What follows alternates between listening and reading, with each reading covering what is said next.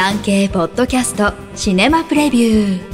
シネマプレビューでは現在映画館で公開中。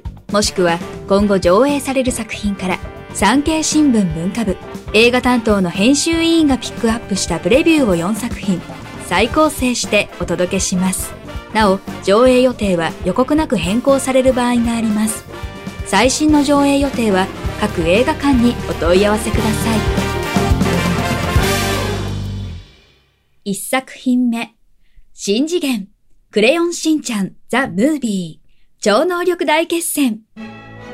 おなじみのクレヨンしんちゃんの劇場版もこれが通算31作目となりました。初めて 3DCG で作った点が話題になっています。6月公開のアメリカのアニメーション映画スパイダーマンアクロス・ザ・スパイダーバースがより斬新なアニメ表現に挑戦しており 3D にもう珍味はないのですがしんちゃんとの相性は意外なほど良いようです丸いシルエットのキャラクターが美しく精細な背景映像と不思議なほどマッチして生き生きと活躍しています。今作は映画オリジナルのストーリーではなく、テレビアニメ化されたこともある、しんのすけひまわりのエスパー兄妹を大根仁監督が大きく膨らませました。しんちゃんは宇宙からの白い光を浴びて超能力を手に入れます。もう一人、ヒリヤミツルという青年が黒い光で暗黒のエスパーになっていました。ヒリヤミツルの声は松坂桃李が担当しています。フジテレビ系のドラマ、エルピス、希望、あるいは災いの演出が記憶に新しい大根監督。前半の緊迫感あふれる展開はさすが。いじめなどのテーマを取り込み、考えさせる内容で、シリーズとしては異色作になっているかもしれません。全国で公開中。上映時間は1時間33分です。2作品目、マイ・エレメント。トイ・ストーリーなどのディズニー・ピクサーの新作アニメーション。元素、いわゆるエレメントたちが暮らす街で、火の少女と水の青年が出会います。生まれも育ちも異なる二人。水が蒸発するか、火が消えるか。触れ合うことすらままならない恋の行方を描きます。ピクサーでは珍しいラブロマンスもの。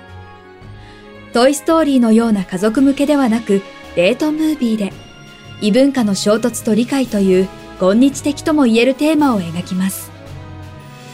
独特のキャラクターデザインや登場人物の乱雑なパワーには。戸惑うかもしれません。この映画自体が日本人にとってはまさに貴重な異文化体験と言えそうです。アメリカ映画です。全国で公開中。上映時間は。1時間49分です。3作品目、ジェーンとシャルロット。今年7月に他界した歌手で女優のジェーン・バーキン。娘のシャルロット・ゲンズブールが母親の真の姿に迫ったドキュメンタリー映画で初監督作品です。自身も歌手で女優のゲンズブールは、バーキンにとっては2番目の娘。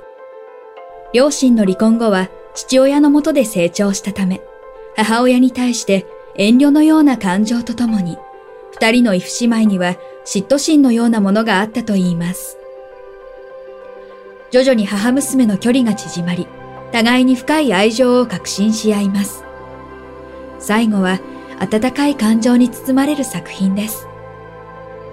娘の問いかけに答える形で、バーキンが自身の半生や3人の娘たちへの思いを赤裸々に語っている場面は心を動かされます。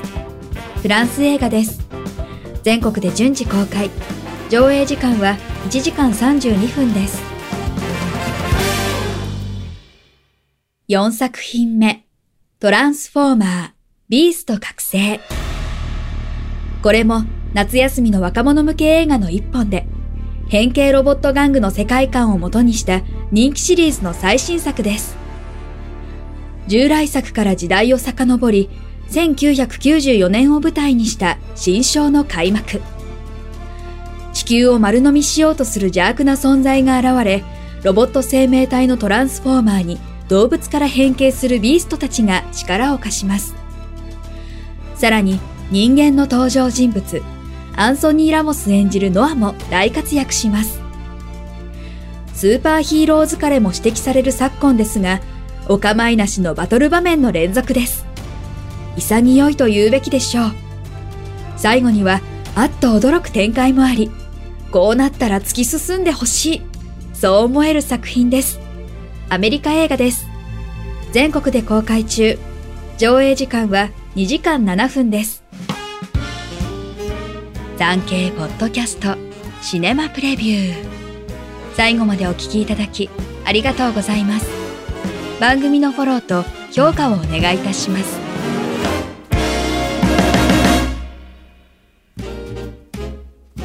ウェブ産経ニュースのエンタメページでは映画に関するニュースのほかテレビ、演劇、芸能に関する情報など最新ニュースを毎日アップしています。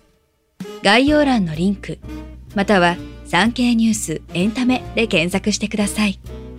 以上、今週の産経新聞シネマプレビュー。ナビゲーターは徳重みどりでした。